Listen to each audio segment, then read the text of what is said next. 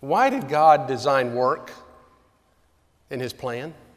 Have you, ever, have you ever wondered that or thought about that? Work was not part of the punishment after the fall. Work was part of His original design when we were still in the garden. So it must be a blessing. He must have done it because He loved us. There must be a reason for it. What in the world? Genesis 2 15 through 17 is where the design is, is established. In the Garden of Eden, the Lord God took the man and put him in the Garden of Eden to till it and to keep it. And the Lord God commanded the man, saying, You may freely eat of every tree of the garden, but of the tree of the knowledge of good and evil you shall not eat, for in the day that you eat of it, you shall die.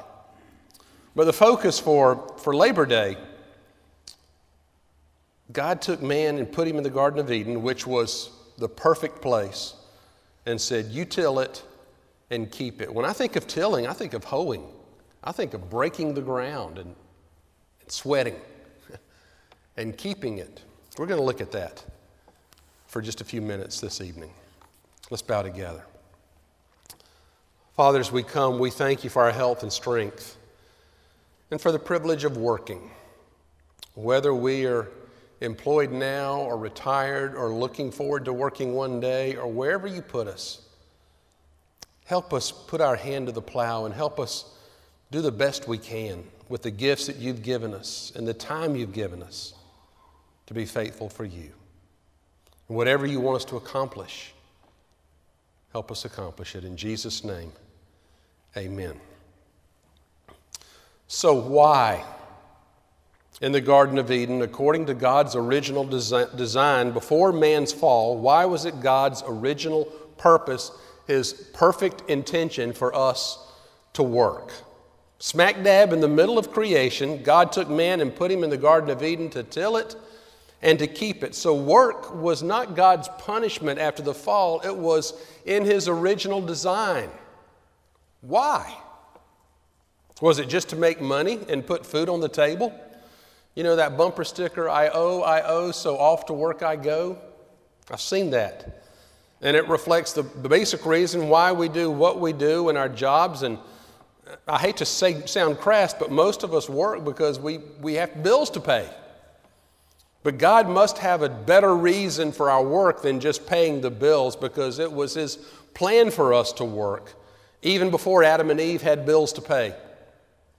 So, work is a blessing. How is it a blessing? How is it God's design for us to work? Well, the first place, it seems to me that work is part of God's natural makeup of us. He did not put us here to sit and twiddle our thumbs and prop our feet up. The biblical view of paradise was not some scene where Adam and Eve just lay around all day and someone or, or something or, or just feeding each other grapes while they rocked in hammocks. Although that does sound pretty good, doesn't it? the best part, for many of us, the best part of our vocation is our vacation. But not so in the Bible. Not so. At the end of the day, when you lay your head down on your pillow, sometimes I take inventory of the things I've done that day. And when you lay your head down on your pillow at the end of the day, when do you have a deeper level of satisfaction as you reflect back on your day? Is it the day you did nothing and wasted, or the day you did something significant and accomplished something? I remember I had a professor at seminary named Gerald Borchert. I'll never forget this. And we were in a class one day, and he said the night before he had laid his head down on his pillow at night, he said it was a good day because I'd worked all day and felt like I had accomplished much. I think my happiest days are when I'm tired but fulfilled because of what God accomplished that day. And a lot of days I can't really think of things that are accomplished, and so sometimes I make a list of things to do, and then when you check off that list, you're able to see some things that you actually did. There's a reason for that sense of accomplishment, is because God put it in our original makeup, His original design of us. I guess it's in our DNA that He created us to work. It was part of paradise originally. God created the world and He put us in it to take care of it no matter what we do for a living. If we are a Christian, if we are a follower of Jesus, then all that we do is part of God's design. It's God's work. Whatever our job might be, it might be something, it should be something related to the task that God assigned to us. In our text this evening, two words that describe our task it says to till and to keep. To till is the word in Hebrew, it means just like what it sounds. It means to till, to turn over the earth. And to keep really means to guard, to protect. It's the same word used for the task of the cherubim in 324, who were to guard the tree of the life after man had eaten of it, to guard, to protect. So we are to work and develop God's earth, and then we're also to guard it and protect it. And that means to be good stewards of the earth's resources. Those were our marching orders from God. This is your world. You tell it, you protect it. I'm entrusting this earth to you. Now, you work it and take care of it so that your children and your children's children might be able to enjoy it too. And you don't squander all the resources that I've placed here for you to enjoy. So, working was part of God's original design for you. And I remember starting out in seminary, Susan and I were going to a counselor, and he said something pretty profound because we were looking at friends of ours who came from wealthy families. And uh, we were wishing that we had trust funds or an inheritance one day that we could fall back on and not have to do anything. And he said something I've never forgotten. He said, he said this. If you're counting on an inheritance in order to succeed, you must not think much of your own abilities. You see what he's saying? If you're counting on an inheritance in order to make it, you must not think much of yourself or your own abilities. Because God made you to work, He gave you abilities to accomplish something, to do something. Lying around and doing nothing were not part of our original makeup. So that's the first reason I think God let us work is because He created us that way. And He knew that when we worked, we would derive some sense of satisfaction and fulfillment from it. Because that's the second part of what God says here, or what the scriptures say. We have permission to enjoy the gifts of God and the fruits of our labor. You may eat freely of every tree of the garden. What trees? Well, the trees that you have tilled, that you have provided for, that you have kept, that you have nurtured, that have grown fruit. You're free to eat of them. The Lord put fruit bearing trees in the garden. And the fruit of every tree except one was available for man to eat. He had the responsibility to tend the trees, but he also had a hand in continuing their productivity. And so it is with us today. With God's plans, we have jobs, we have vocations that fit into God's overall vocation for us, where we serve Him and work with Him. And as we labor, there will be products of our, our work, our, our, our labor, our work labor fruit. And God has given us the freedom to enjoy those products. And one of the results that come as a fruit of our labor, and we've already talked about, is money. We all hope to be able to make our families comfortable and provide for them the necessities of life. The valid fruit of our labors are those resources, and, and God has told us to enjoy them, but we also ought to be responsible with them. Because another possible fruit of our labor is opportunity. And someone said the reward for a job well done is what? Another job. And God, uh, he, Jesus expressed that in, in a parable. Because you've been faithful in two talents or five talents, I'll double that responsibility for you. Whether it means moving to another job or getting a promotion within our own organization, we all strive to do our best for greater opportunity, for greater responsibility, to exercise the gifts that God has given us to the limit of our abilities. When we're successful in doing that, we enjoy that experience, but there are also other benefits of our work, and respect is one of them. I learned that early in life. My first job, I'll never forget, was the summer of my 10th grade year. And I was, you remember Fuller Brush? It was kind of like Avon for, for men or something, Fuller Brush. I was a Fuller Brush salesman door to door in 10th grade. And I really played on that because I would knock on doors and I would say, Hi, I'm your Fuller Brush man, actually, your Fuller Brush boy. And I became pretty successful at selling brushes and combs and all kinds of stuff to housewives in 10th grade. And I learned early that the key to selling successfully was knocking on more doors. And so I started early and I worked late. And instead of walking all the way down the driveway and up the road and up the next driveway, I just jumped the fence or went through the hedges that people had between their yards. And one afternoon, I overheard our sales manager comparing the other boys to me and telling them that I was the best salesman he ever had.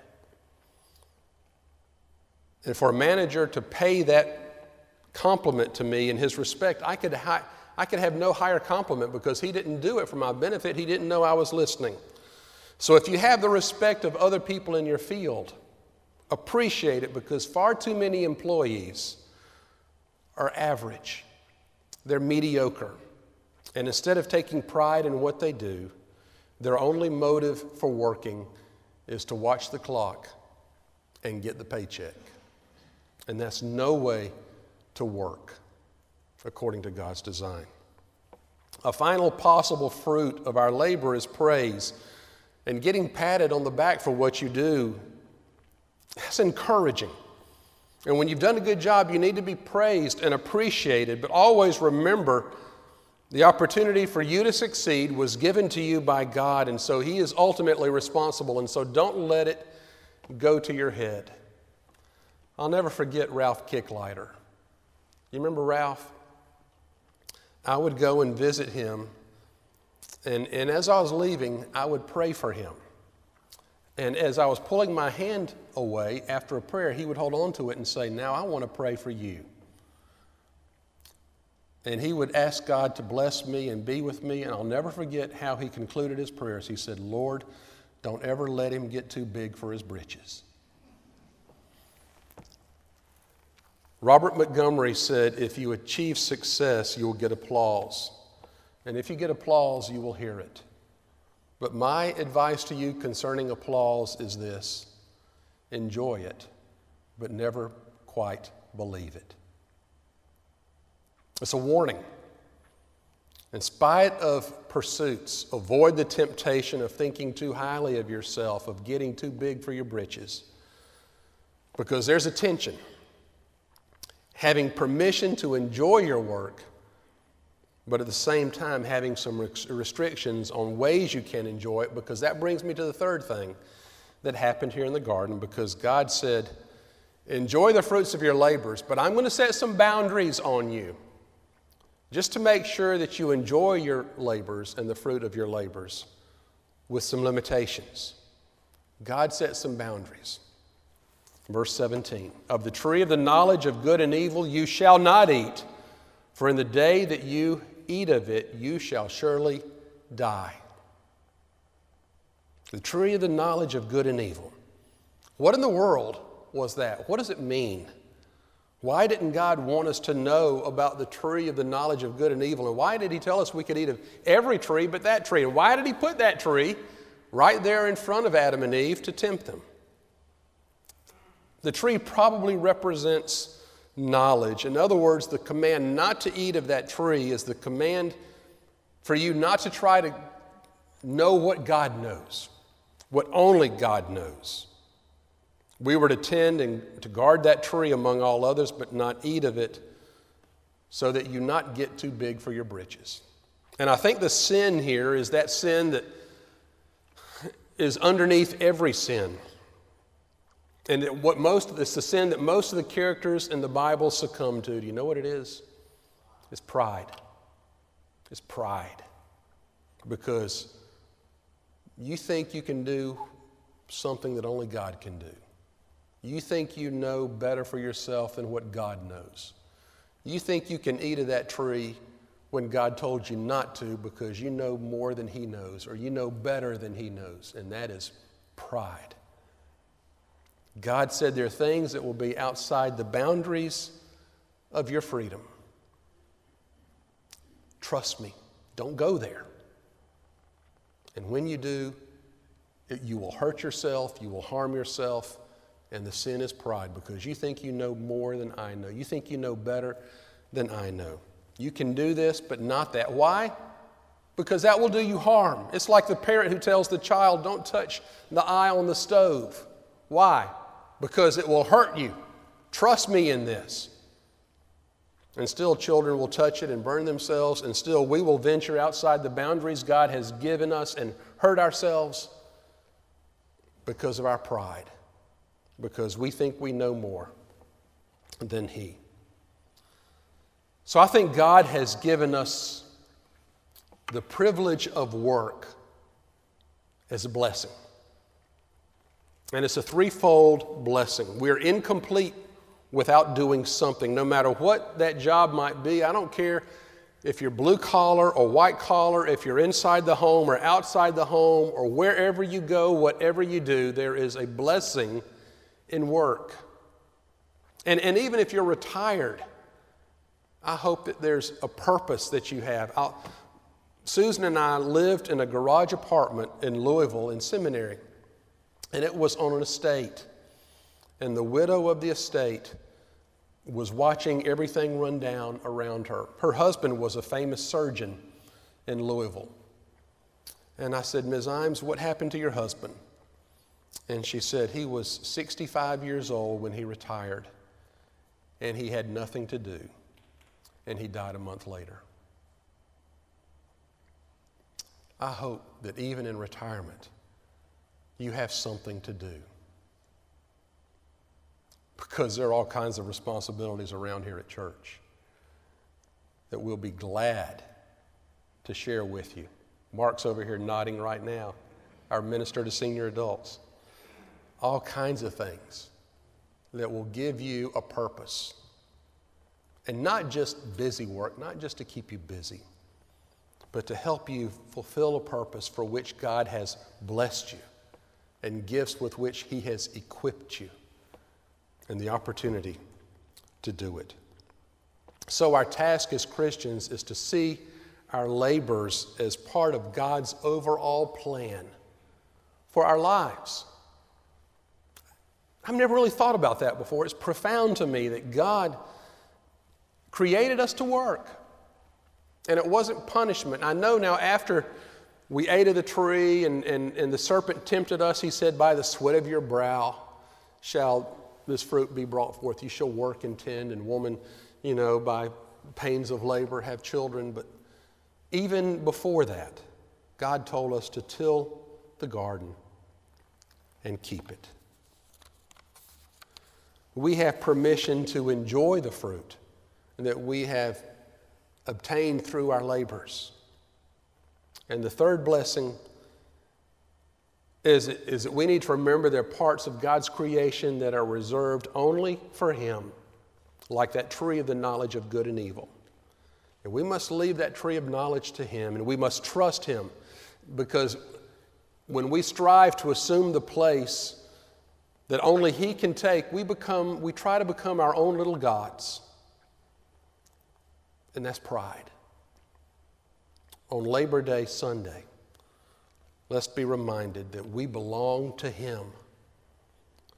We owe everything that we are, everything that we have to Him. The garden is His, the strength that we have to till it is His, the opportunity to till it is His, and He asks us to hold nothing back, but to love Him and to serve Him and to be faithful in the garden and to do what He's asked us to do and to trust Him with not doing what He's told us not to do and to respect His commands, to be faithful in the Garden of Eden, in your own garden, whatever address it might be. Work hard, do your best. Lay your head down on your pillow at night and derive some sense of satisfaction and accomplishment. And trust God to use you and the gifts He's given you to fulfill His purpose for your life. Let's bow together.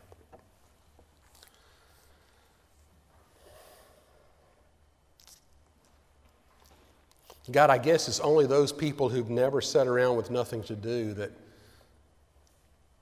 dream of how wonderful it would be because when you actually get to doing it, it must be the most boring thing in the world. And so help us to trust you and to obey you and to know that what you've called us to do, you have a purpose for us doing it. And we can be happy and fulfilled when we obey you. Help us to trust you by not doing what you tell us not to do and to be happy within the boundaries that you've given us, whatever that they might be, and to love you enough to be faithful in our calling. In Jesus' name we pray. Amen.